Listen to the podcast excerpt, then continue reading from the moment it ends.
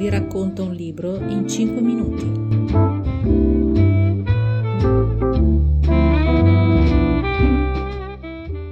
Where the Crawdad Sing è un romanzo di Delia Owens che racconta una bellissima storia di riscatto.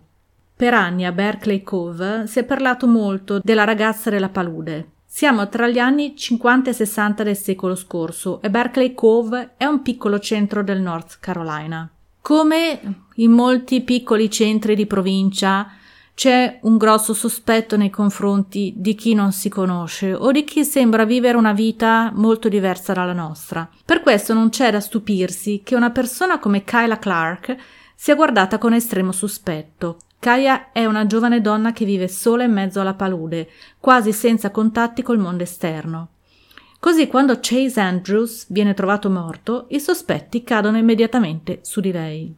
Il lettore però sa che Kaya è una giovane donna sensibile e intelligente, abbandonata dai genitori da bambina, è cresciuta da sola, in mezzo alla natura e agli animali, che le hanno insegnato quasi tutto ciò che sa. Grazie a un amico ha anche imparato a leggere e ha un talento straordinario per il disegno. L'incontro con Chase Andrews apre le sue prospettive, finalmente ha trovato qualcuno che la ama, o così le sembra, finché non succede qualcosa che mette in discussione il loro rapporto. Il titolo originale, Where the Crawdad Sing, può essere tradotto col nostro A casa di Dio, perché ci sono dei posti nella palude che sono impervi, quasi irraggiungibili. In italiano questo titolo è stato tradotto con La ragazza della palude. Eh, rende bene l'idea eh, della protagonista perché Kaya è nata e cresciuta all'interno della palude e ne è parte integrante, nel senso che nel tempo ha imparato a conoscere questo contesto e è diventato la sua casa. Peccato però che nel libro la ragazza della palude abbia un'accezione estremamente negativa ed è il modo con cui eh, gli abitanti di, di Barclay Cove parlano di lei in modo dispregiativo. Ci sono molti temi che emergono dalla lettura di questo romanzo. Un tema è sicuramente quello della sopravvivenza.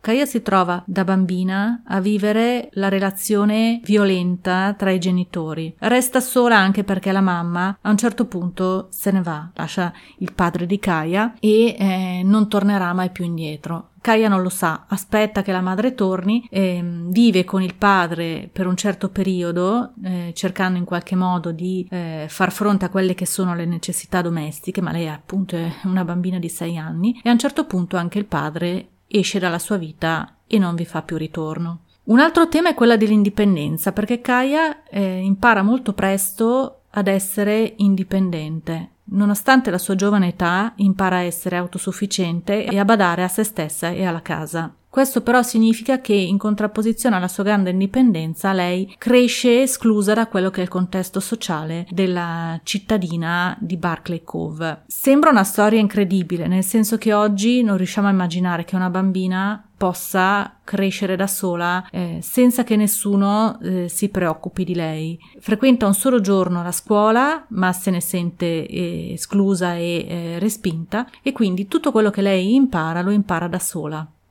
C'è poi eh, tutto il percorso della crescita, dell'ingresso nell'età adulta.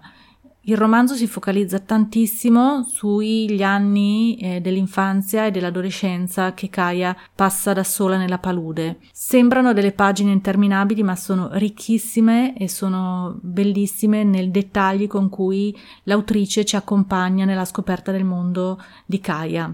Un altro tema infine è quello del pregiudizio e dell'intolleranza e proprio per effetto dei tanti pregiudizi nei suoi confronti, quando Kaya viene accusata di aver ucciso Chase, nessuno prende le sue difese. E fino alla fine ci sembra che tutti gli indizi siano contro di lei. Where the Crawdad Sing è un libro da leggere se amate la natura e il vostro sogno è vivere isolati in un posto incontaminato. Se vi identificate con le donne che ce la fanno, nonostante tutto, e se siete inclini a mettere in discussione i pregiudizi perché sapete che le persone vanno conosciute e non giudicate.